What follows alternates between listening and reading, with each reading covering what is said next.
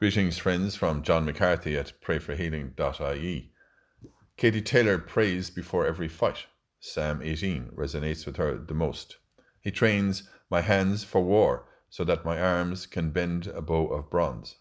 Today's reading is from St. Paul's letter to the Ephesians.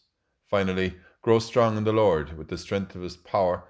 Put God's armour on so as to be able to resist the devil's tactics.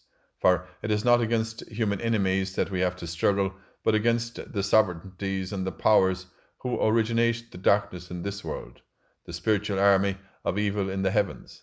That is why you must rely on God's armour, or you will not be able to put up any resistance when the worst happens or have enough resources to hold your ground. Thank you, Lord, for your armour around us, protecting us.